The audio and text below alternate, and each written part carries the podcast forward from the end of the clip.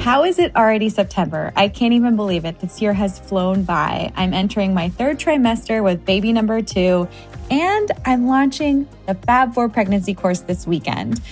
Both of my courses, the Fab 4 Fundamentals and the Fab 4 Pregnancy, will be on sale this weekend for $197 each. And the Be Well by Kelly protein powder is back in stock. You guys, September is a huge month for us over here, and I'm just excited to celebrate all the nutrition and knowledge that we are putting out into the world before this second baby comes. It has been an absolute labor of love, and I really hope it helps anyone looking to get pregnant and have a healthy pregnancy really gain the knowledge they need to feel confident on their journey. Not to mention, if you join this Labor Day weekend, you are going to receive additional Zoom classroom hours with yours truly. So if you're interested in either course or the protein powder, head to www.kellylevesque.com.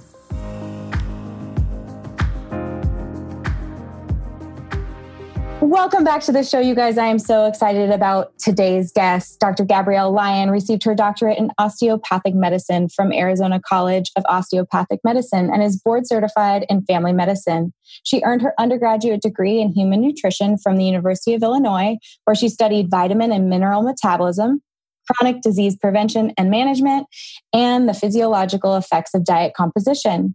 She also completed a research and clinical fellowship in nutritional science and geriatrics at Washington University in St. Louis. I love Dr. Lyon because she practices muscle centric medicine. She fights protein food shaming with research backed science on how protein intake supports fat loss, prevents sarcopenia, and she explains how muscles and proteins play a role in decreasing inflammation and how protein deficiency can manifest in disease.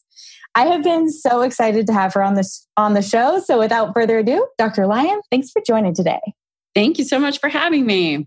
Oh my gosh, I feel like I listened to you first on the Broken Brain podcast a couple years ago and I was so thankful for Dhru to just like bring you into my sphere and I've been following along ever since. Um, you definitely are are fighting an uphill battle, I think, yeah. when it comes to it's a, it's a noble battle though, you know, it's it's the most important, right? And as you know, the nutrition is the cornerstone to your health. So how you do that is really how you do everything. Totally.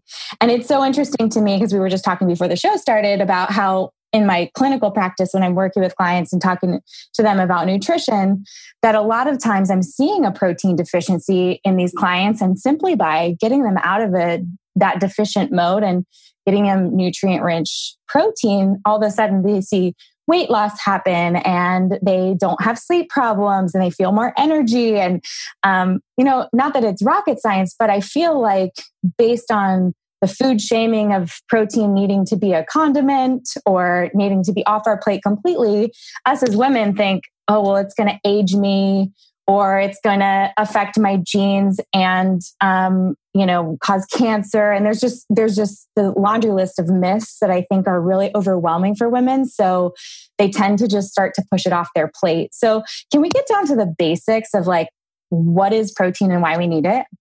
Absolutely protein is arguably like you said the most controversial macronutrient.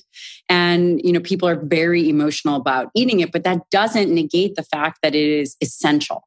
So when we eat protein we're actually eating amino acids. And there which is simply the, the building blocks of protein. And there are 20 amino acids. And of those 20 there are a group of essential amino acids.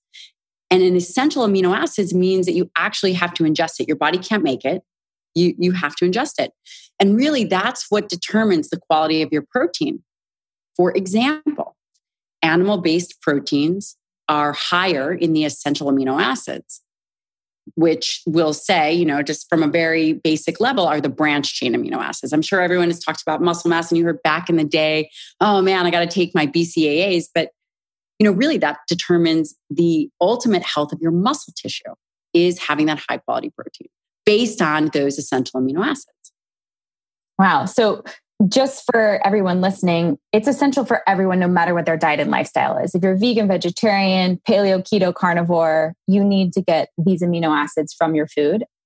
Exactly. And that's where the narrative, the current nutrition narrative is really confusing people. You know, you and I were talking before we started recording is that we have um, clientele that it's it's always the discussion of you know don't do that kind of plant based diet and push meat to the side or push protein whether it's eggs or whey or, or whatever it is um, you know purely for the reason that you need those essential amino acids. And the difference between the quality of protein is so important to understand. So the protein from say quinoa is totally different than the protein profile of, say, a burger or eggs. Absolutely. So you're talking about the specific amino acids like methionine, tryptophan, um, glycine, whatever those may be. Yeah, and the big ones are really leucine, isoleucine, and valine. So when I think about protein quality, I think about everything that you just said, but I really hone in for really hone in on those branched chain amino acids. And the reason is, is because the amino acid leucine, which is essential, you have to get it from your diet, is that it is like the trigger for your muscles. So you actually have to eat protein in the right amounts at the right time to get this muscle protein synthesis which is just a fancy word for actually muscle pro, you know muscle turnover muscle growth and if anyone, you know, has ever listened to me, I will tell you that muscle is the organ of longevity. It truly is an endocrine organ. It's your metabolic currency. It determines everything by how you feel, how you age, how you manage your blood sugar, everything. So, thinking about high quality protein, and in particular, quality protein that contains enough of the branched chain amino acids, and you don't have to calculate this, you just have to think I'm, you know, from practically speaking, I'm going to eat 30 grams of protein per meal, minimum 30 grams of protein, which would translate to the correct leucine amount to create muscle protein synthesis and to turn over your tissue and to help with healthy muscle. And it's really, if your listeners take away nothing, but take away this one point that hitting this 30 gram of protein per meal as a minimum is really required because of that branched chain amino acid leucine. I love it. So when you talk about muscle being the organ of longevity and being anti-aging and supporting blood sugar balance, I mean you're speaking my language, but can you can you break down what are some of the benefits of having more muscle mass? And I think what I'm concerned about and I'm sure my listeners are equally as concerned about would be is this going to make me big and bulky? it's really it's really silly. All women feel that way. Initially, yeah. every single woman that I've ever worked with feels that way. Mm-hmm. And it's very hard, right? It's very hard to build muscle. It takes a ton of effort and a ton of focused energy with a great plan and meal timing, the whole nine yards. You know, interestingly, the concept of muscle as it relates to locomotion or exercise or flexibility and mobility is only one aspect of what makes muscle so important. It's one aspect. So let's take off the table how we look, right? So looking good in a bikini or moving well or being strong. So you take that off the table. Let's focus on muscle as the largest endocrine organ in the body. So muscle does many things. When you contract skeletal muscle, it secretes substances called myokines, making it an organ, a secretory organ. These myokines travel throughout the body. They are anti inflammatory. They help with um, substrate utilization, meaning the foods that we eat. So, you know, people think that just when they exercise, that that's why they're getting the benefits of body composition because they're burning calories. So, yes, that's part of it. But the actual contraction of the muscle tissue creates a whole cascade of events that is not just related to, say, metabolism. But these myokines travel throughout the body. They affect the brain. So when we think about Alzheimer's, or you think about being cognitively sharp, or you know, fighting postpartum depression or mood issues, the muscle secretes something called BDNF, which is brain-derived neurotrophic factor. Right. And there's there's a ton of different myokines. So that's just one example of what muscle does aside from mobility and aside from strength. Okay, so that's one aspect. What's so interesting, especially now, we're talking about immunity, right? Everybody's talking about immunity. Did you know that when you contract healthy muscle, it secretes something called interleukin 6? Now, people are going to be like, but interleukin 6 is this bad cytokine, right? So you've heard of the cytokine storm or, or you know, the, the subsequent inflammatory effect. Well, muscle, when it secretes interleukin 6, it is anti inflammatory and it helps augment the immune system. I love that so much. You're training your body and your immune system at the same time. You are. And it's mind blowing, right? But the rub is you have to have a solid foundation in nutrition from high quality protein to protect this incredible organ. I mean, I can't even say it enough. So we've taken the strength part away, you take the mobility part, all that's important, but you are now dealing with an immune organ system. You are dealing with an organ system that affects the brain. You are dealing with something that is your metabolic currency, so your resting metabolic rate. You know, it's one of the the largest sites for glucose disposal. It determines your carbohydrate threshold, how many carbs you can eat, right? There's so many things I want to break down there. Yeah. yeah, yeah. Let's go through um, for people listening what is resting metabolic rate?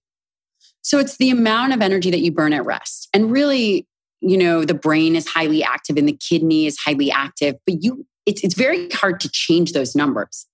Muscle tissue is also active at rest and active at exercise. And what's so interesting about muscle tissue is it's pliable.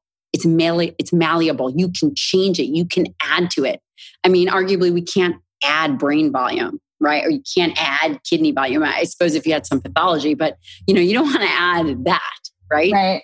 What you do want to add is when you add healthy, healthy skeletal muscle tissue, right? You actually have the capacity to augment your resting metabolic rate, augment your immune system, augment your metabolic currency. It's just all these things that you can actually do, right? We you don't have the capacity to change your kidney. Right. How how does it work when you want to add muscle mass? What do you yeah. need to do to do that? And if you're not doing those things, are your muscles deteriorating and how long does it take for them to start to deteriorate? These are great questions. So, to optimize muscle tissue, you probably talk a lot about this with your clientele. You have to do resistance training. I mean, it's ideal. And you have to get enough protein. I typically recommend one gram per pound ideal body weight in high quality protein. Um, that should be divided between 30 to 50 grams per meal to stimulate muscle protein synthesis to get that robust amino acid you know in the, the, amino acid amount in the bloodstream at once. So you can't drink a protein shake over the day right? So that really takes away from the concept of what we need to do. It's getting a bolus amount to raise that leucine level in the blood. Got it. Um, so that, that's really important. You shouldn't just snack on protein throughout the day. That's a bad strategy you know, you shouldn't just sip on your protein shake or your amino acids throughout the day. That's bad strategy. But to have it at one discrete time, so eating in discrete meals. Um, so the other thing that you asked me, which I love this question, how long does it take to destroy muscle tissue, or how long and how fast does it take to lose muscle tissue? I want everyone to get this visual, this visual of a marbled steak. Okay. That is a unhealthy. I mean, listen, obviously it doesn't really happen to us, but that concept and that visual is what happens to unhealthy tissue. You get fat deposits in the tissue. You get collagen deposits, you know, within the fibers. Not ideal, right? And this actually decreases the capacity of the muscle tissue. So, how long does that take to happen? Well, it starts in your 30s if you don't do anything about it you know? Yikes. Yeah. So, you know it's so interesting. We think about all these diseases of aging happen quote later on in life. Uh, an example would be alzheimer's. That starts in your 30s and 40s right. Right? That's type 3 diabetes of the brain which is directly related to the quality of your muscle tissue because it's related to your body composition. Absolutely. So if someone works out and they say have a workout schedule every other day of lifting weights or they work out 30 minutes every day is there a certain amount of time like let's say they left for vacation and they didn't move their body or yeah. they took took some time off when does that deterioration start so, to happen and that marbleization yeah. start to happen? So the marbleization takes a, quite a while. And this is, you know, you were talking about research from uh, Stu Phillips' lab and Doug Paddon-Jones's Doug Paddon-Jones's lab. And they really focus, well, Doug Paddon-Jones is a researcher who's really well known for bed rest studies. And that, you know, within two weeks of bed rest, you do see a dramatic decrease in muscle tissue and a decrease in strength and a decrease in size. This is this is older individuals. I will tell you that you can definitely decrease strength and power within two weeks of non-activity. And every and listen, everybody listening has felt that. Absolutely. Right? Or even with pregnancy or post-pregnancy, you know, you feel or throughout pregnancy, you know, you don't you can't train to the same capacity. And then postpartum, you're like, oh my God. You know, the marbleization is happening. That yeah. takes a while. It really takes a while. And the key to preventing that is allowing your muscle tissue to empty. You know, oftentimes people have this fat focused paradigm of thinking about obesity. They feel that uh, adipose tissue and fat's the problem. The reality is is there we have a failure of the fat focused paradigm. It's not real.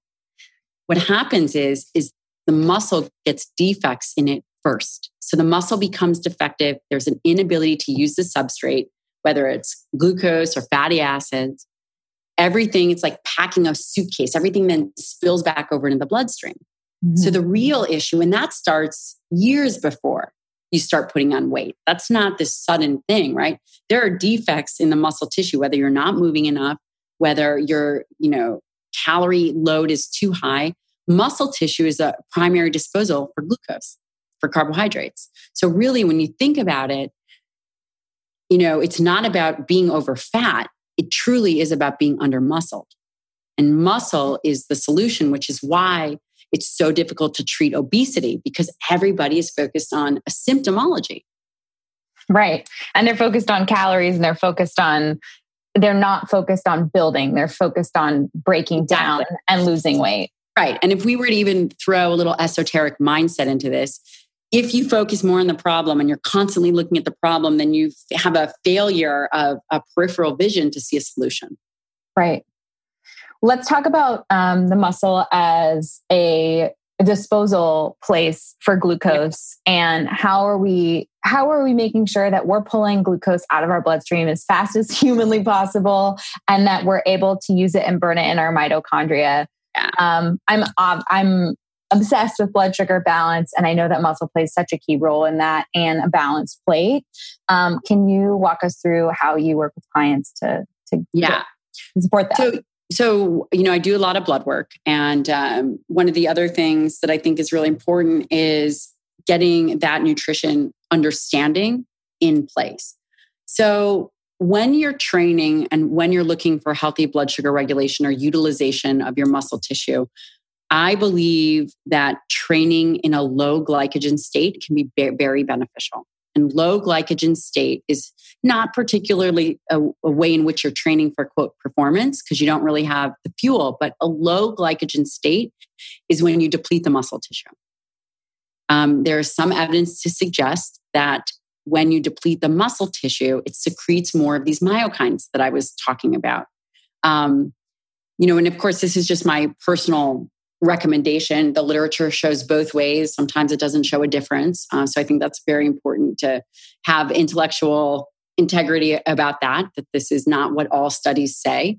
Uh, but some studies do suggest that training in a low glycogen state can be very beneficial for the muscle.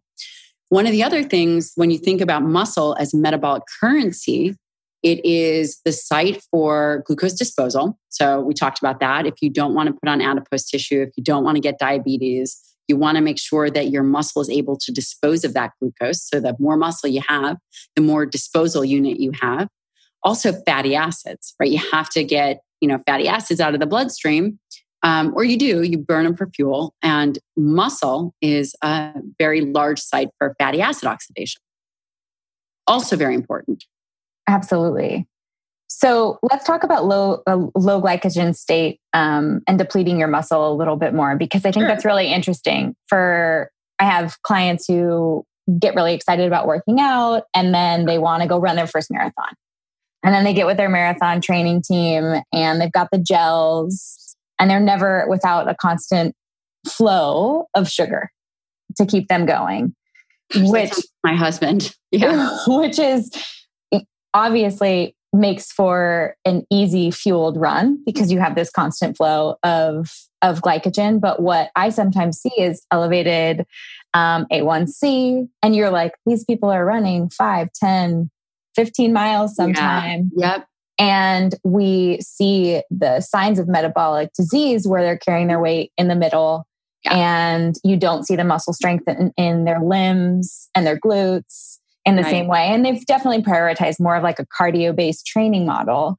But what can we talk about whether it's cardio or strength, what that means to be in a low glycogen state? Yeah. Um, what would day in the life of you look like to be in a state, that type of a state? I, I think that that's a, um, a really great question. It's, it's likely different for everybody. Um, so there is, you know, when you think about depleting muscle glycogen, and, you know, the first thing that you deplete is obviously liver glycogen, right? So liver is the main organ for blood sugar regulation, which um, most people don't really think about. And then once you deplete the liver, then you move to the muscle. And that it takes, you know, quite a long time.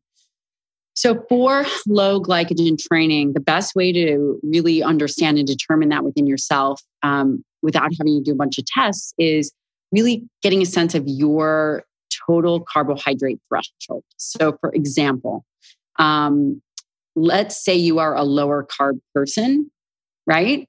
Um, you can, and you're doing a ton of activity. So, you know that you burn between, so let's say you're over 120 beats per minute, your heart rate, and your carb. So, the, the literature would suggest that you can use between 30 and 70 grams of carbohydrates per hour, right? Um, right. Which is a lot. I mean, I don't, I don't even think people use that much.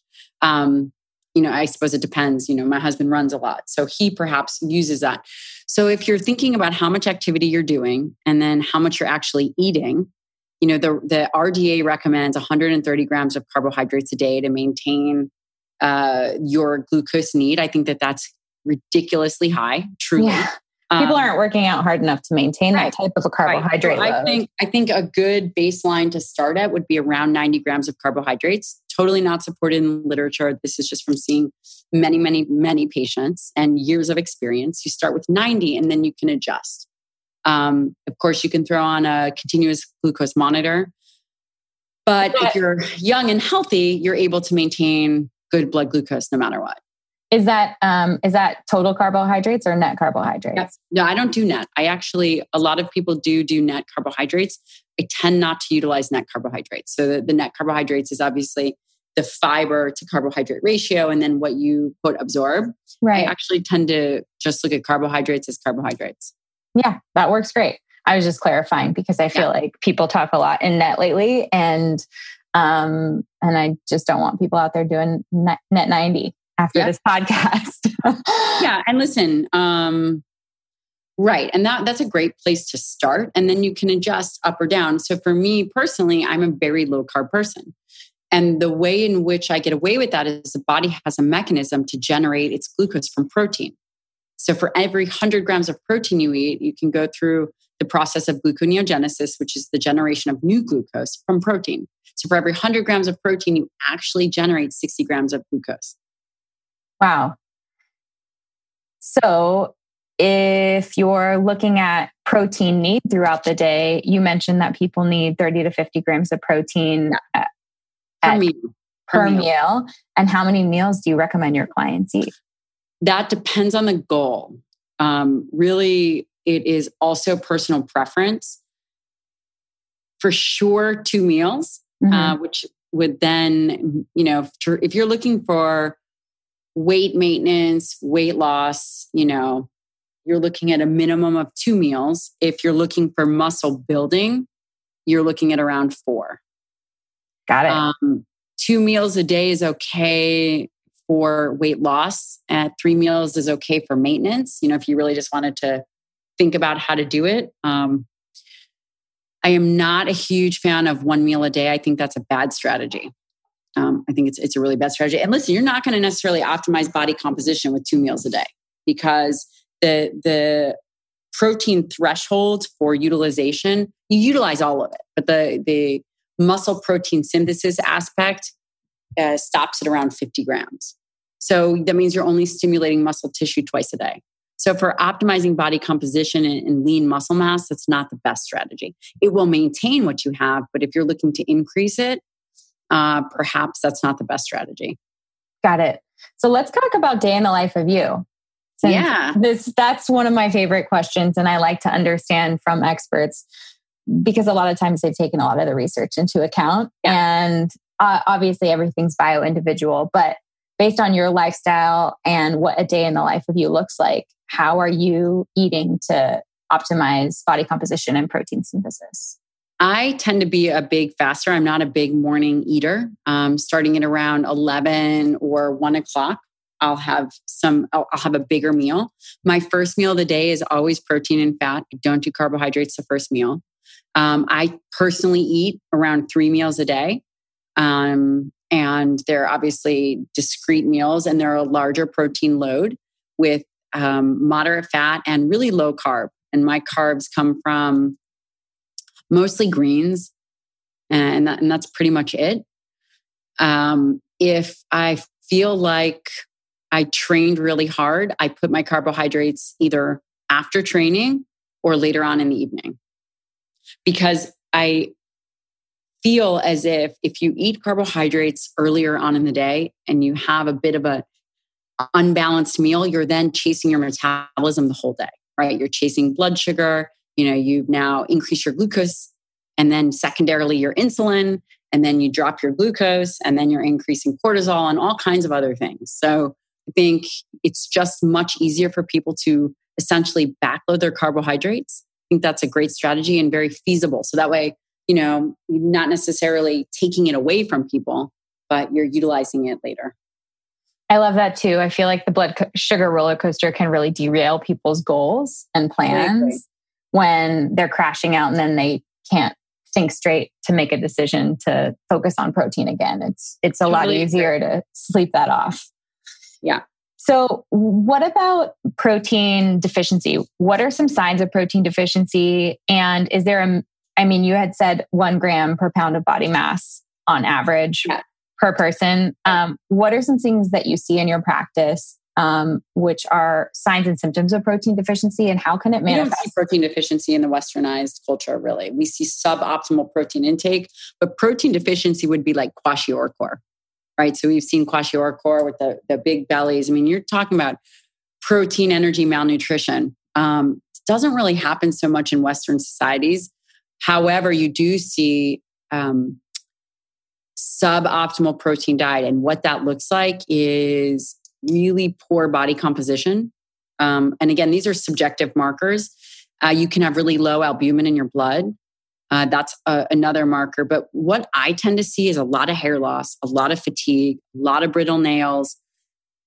And, you know, I don't have any uh, scientific evidence for this, but they have a real, there's a really poor dentition, poor skin, poor dentition, you know, all the things that, well, I mean, dentition doesn't necessarily require protein per se. Um, low bone density also related to low protein intake and that that literature is pretty solid out there.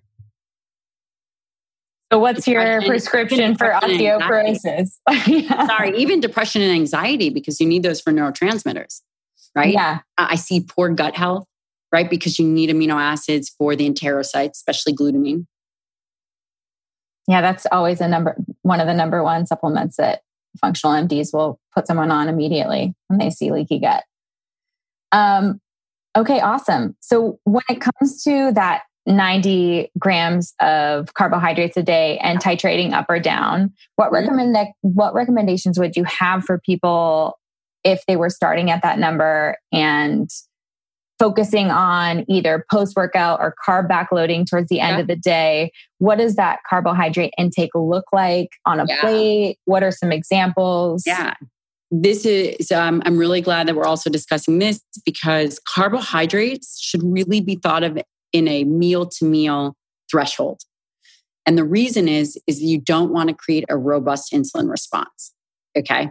It's interesting when you think about blood glucose or you think about glucose glucose is cytotoxic it's toxic. And we only have one mechanism in the body to get rid of excess glucose, just one, which is insulin. But if you're hypoglycemic, the body has many other ways to manage it, right? It has cortisol, it has glucagon, it has all these other ways. Um, but we only have one way to deal with carbohydrates. So that makes me just think from an ancestral perspective that we just weren't designed to have high amounts of carbohydrates. So, you know, so if you think about it from that perspective, then you have to think about carbohydrates as a meal to meal basis. And what that looks like is anything over 40 to 50 grams of carbohydrates per meal creates a more robust phase two insulin response. So, insulin is released in two phases there's preformed, and then you have to make some insulin, right? So, protein for all the science nerds out there, people say, ah, protein increases your insulin. No, it, incre- it, it just causes a phase one insulin release necessary for muscles. Um, but that phase two insulin response is when you start to see in you know your blood elevated levels of fasting insulin. You do this over a period of time. You then subsequently begin to drop your blood glucose and then you're chasing again this roller coaster. So 40 to 50 grams of carbohydrates or less per meal unless of course you're training really hard. Then you can get away with intercarbohydrates um, post carbohydrates you can match your utilization that's great. And you ask what kind? Um, yeah. Well, it really depends on you. You could have, you know, we eat a lot of sweet potato. We eat a lot of white potato in our house. Uh, sweet potato, white potato, a lot of greens. Um, yeah, you know, we'll even throw some berries in there. My daughter loves berries. yeah. So you're um you're a mom of a toddler as well. Yeah. And um turned one yesterday oh yay happy birthday. Uh, it's crazy how fast they grow up and you're like all right we're doing this. Um, what when it comes to feeding our children and their protein needs because it's yeah. one of the things that i see in my practice when i'm working with clients and then they have children high school junior high even young kids where the majority of their diet is really leaning on processed carbohydrates, pouches, easy to eat puffs, things of that nature. How are you feeding your family? I love that you're mentioning white potato, sweet potato, not demonizing those, berries, no, no. but really like whole food cellular carbohydrates that are wrapped in fiber and aren't going to cause that massive we do, we do once a week, we do some kind of bone marrow, some kind of organ meat. We do a lot of nose to tail. I always she always has eggs for breakfast, eggs and avocado in, you know, olive oil. I offer her and try to expose her to everything. Um, so when kids are young, they're growing, so they need more protein. And I think that the RDA is, you know, don't quote me on this, but it's, you know, it's, gosh, I want to say I haven't looked at the the RDA for infants and children, but it's definitely above one. Maybe it's 1.8 to 2, 2.2 you know, someone could easily look that up. I always offer her protein first um, and fats, proteins and fats. She does have raspberries. She loves them. She doesn't really have anything other than that sweets. You know, we always are balancing it. So if you're a busy mom and you need to use a pouch, you can use the pouch, but you got to throw in an egg or you got to throw in some kind of fat. They shouldn't just be having unopposed carbohydrates. Um, we don't do any pouches with sugar unless it's an absolute emergency. The baby's having a meltdown and we haven't been prepared. There is a company called Serenity Foods, which does beef, salmon, and um, pork and bison. So yeah. that in a, in a pinch. Um, I actually interviewed the owners. I'm, I love Serenity and Joe. Yeah, I invested Amazing. in that company. I was like, "You're doing protein pouches. Maybe. Good luck, but here's my money." yeah, totally. You know, interesting. Um, I do. You know, and I don't know what they how they pack it in the pouch. Like if the pouch is, I'm sure you guys probably talked about the safety of the pouch. Yeah, they use um, they use a Tetra Pak and they're lowering endocrine disrupting chemicals and like removing things of that. And that um, things like that. They had to figure out their formulation so that the, the proteins would not congeal and everything would like end up in the pouch. And they, it was a long road for them, but they, they, after two years, brought them to market. Okay, cool. Yeah. So then, so the, the stuff from the pouch doesn't actually get into the food. Yeah, they're they have um and they have the lowest when it comes to when we saw all of like the heavy metal exposure as well in in baby foods yeah. just like a year ago. Um, they're actually on European standards and sort of working with the FDA to set set standards for pouches.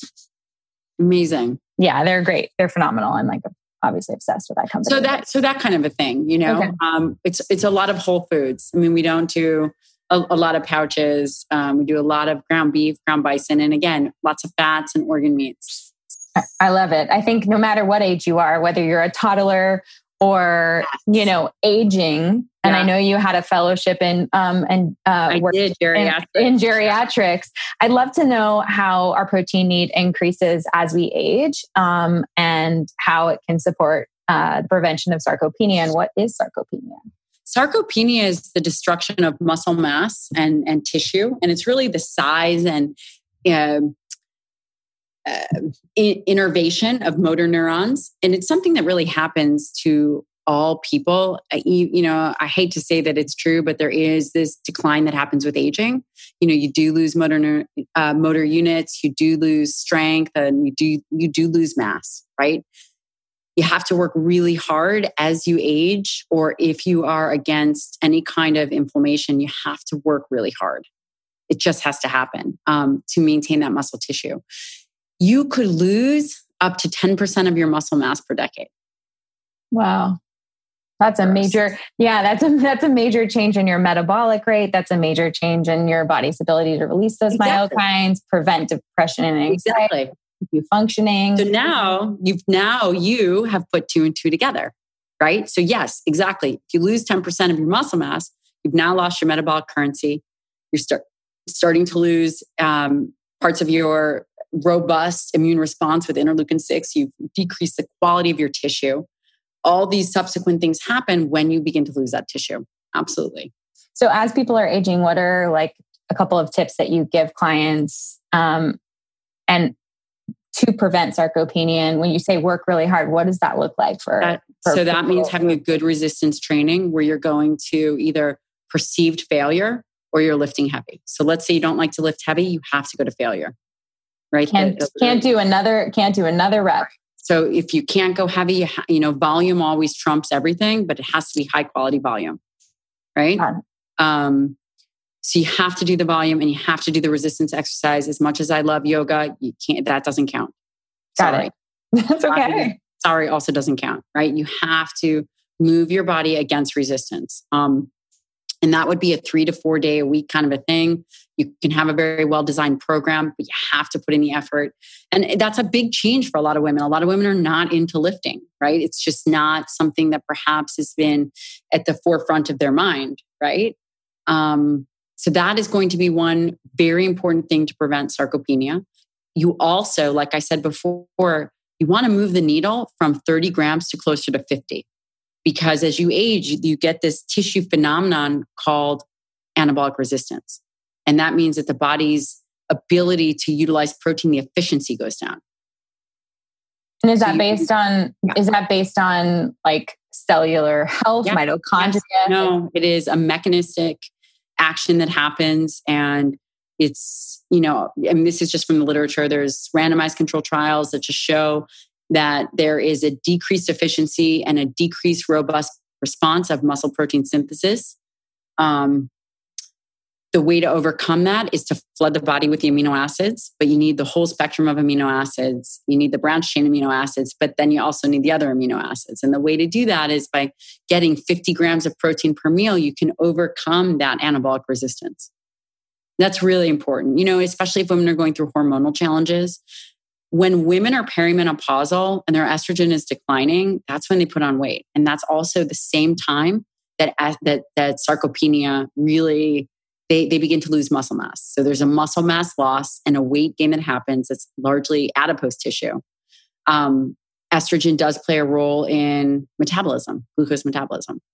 Yeah. So yeah. So the way to prevent it is resistance training. And then when you're done training, you have protein right after because the muscles are primed. Let's talk about that window of time after working out and protein intake. Yeah. Um, what are the optimal times for protein intake post workout? And is there a is there in your professional opinion, a perfect time to work out or a better time to work out for people when it comes to yes, so optimizing muscle tissue? Whenever you're willing to do it is the best time. I, I do best at eight in the morning. If you get me before in the morning, I'm just not a, I mean, I'll do it, but man, I'm not a fan. I'm not a fan of doing it later in the evening. So compliance is key. Compliance creates body competence. After that, you know, you you know whenever you're willing to train and then after you're done training the literature is still not convincing for women right? It just hasn't they haven't done a ton of studies on women. But for men the majority of the, the research is done in men. They say that the, there is no quote optimal anabolic window okay that's that's one school of thought but the other school of thought is if you're aging the optimal window would be as soon as possible after, right? So there's geriatrics, there's aging tissue. That tissue is optimized post training. If you're young and you're driven by hormones and perhaps you can be a little more lackadaisical, then just get it in within that 24 hour period. But if you have any kind of chronic inflammation or any kind of chronic disease or any kind of catabolic condition, there's no harm in actually having that protein intake. I love that. Let's talk about disease, um, disease and how getting an optimal amount of protein can support healing and yeah. longevity in that respect. Well, um, getting the right amount of protein will really determine everything about your trajectory of health. Um, it's the way in which you repair your body. And the body is against or undergoing a ton of stuff all day long. And just from the basic repair right? You you regenerate your liver. You regenerate your gut tissue. You're constantly regenerating your skin and regenerating these body parts. Um, the way to do that is you have you know for optimal regeneration so that you can use the protein to do other things you have to get the you got to get the optimal amount you have to get enough protein so that you can do all these things. And I'll give you an example. So the amino acid, the amino acid arginine is the precursor for something called NO2, nitric oxide, which is a vasodilator. If you are subthreshold on your protein, the majority of your protein goes through body tissue and, and, and other things. It doesn't have the luxury of being utilized for vasodilation because it has to cover the basic repair, right? So now, if you cover the basic repair and then you get provided extra, a more optimal amount, you can lower your blood pressure. Right. So that. it's just thinking about it in ways like, sure, you could do a low protein diet, but why would you? The body is struggling so hard every day to turn over and repair. But when you give it enough substrate to work with, it's kind of like a bank. Let's say you wanted to buy a house but you're living paycheck, paycheck to paycheck. So the same thing. Yeah, you don't have the excess or the luxury to to do, to do the, the remodels or to upgrade or to buy the new house. Optimize it later. Are there other amino acids that have a direct effect on our body's ability to do something? Everything. You've got 20, we'd be here all day. You got, you know, so let's just take some of the big ones. So leucine is really important for um, Leucine is really important for branched chain amino for muscle protein synthesis. It's really the major one, um, but it also increases fatty acid oxidation. So you want to burn more fat. This is one of the mechanisms in which higher protein is helpful. Okay. Also, there's this thermoeffective feeding. It takes a lot of energy to get the nitrogen group off. Glutamine is another amino acid, which is really important for number one, gut health, because the cells of the enterocyte typically utilize glutamine as their primary fuel source. Also, cells of the immune system use glutamine. So it uses glutamine over glucose. So you want to have healthy lymphocytes or neutrophils. Your body requires glutamine. Um, yeah, I mean, there's a ton. The, the list goes on and on. I know. I, and it's, but you know, the the really, you know, um, it's essential for glutathione production. Um, you know, you've got cysteine and methionine. Um, so, but the way to really think about it is you can think about the individual amino acids But what is so much more effective is understanding that the quality of protein, which is made up of these 20 different amino acids, is different. And it's the amino acids that are available in different amounts. And really, by getting high quality protein and understanding the importance of high quality protein and the impact it has on your muscle tissue, everything else falls into place. It's a great way to wrap up the show because now I can just ask you what are your favorite types of protein? What should people be putting on their plate throughout the day? Um, instead of thinking about the nitty gritty and the amounts and the quantities, it's like, okay, well, we know we need 30 to 50 grams of protein to create muscle synthesis. Maybe that's two to three meals for you, depending on your, or right. four if you're really getting after it in the gym, and you're trying to really build that muscle mass. But right. what does it look like when it comes to sourcing the highest quality protein for you and your family? And what are some of your favorite varieties? So I love beef and bison. Um, I actually use a company called Certified Piedmontese because it's really important. Calories do matter. So by keeping a lean cut of meat is really, really great. Um, and I, I, have a code. I have no financial interest in this company, but if your listeners want, I could give them a code for 25% off. It's, Go for uh, it. Yeah. So it's G Lyon and it's certified Piedmontese. We use that all the time. And it's a leaner cut so you can manage your calories, which do matter, and, man- and manage your fat intake. So that is hands down one of my favorite companies. So we use burgers from them and they have grass fed burgers. Um, I love eggs. So we have eggs at least one meal a day. Salmon is great. I said bison. So really that's that's pretty much what we eat. Talk to me about protein shakes. What's your favorite protein when it comes to protein shakes and why? Um, great question. The the research really supports a lot of benefit from whey protein. Um, now, I say that, but there are some inflammatory, some people get mucus, some people get inflammation, you know, and this is just anecdotally, you know, that they tell you subjectively. I tend to not eat a ton of protein shakes myself, but they are very excellent for weight loss because they are quick, convenient, and you can be consistent. So remember, consistency creates competency for people. Um, and they've been used a lot in the research studies. So when I was doing research at WashU, that was one of the things that was implemented immediately for the weight loss studies. Is it, it takes the thinking away it just to help people. You, know, you have to be able to get over that hump. Right. Uh, yeah. I love the satiety effects of protein, and that's a really easy way to get people.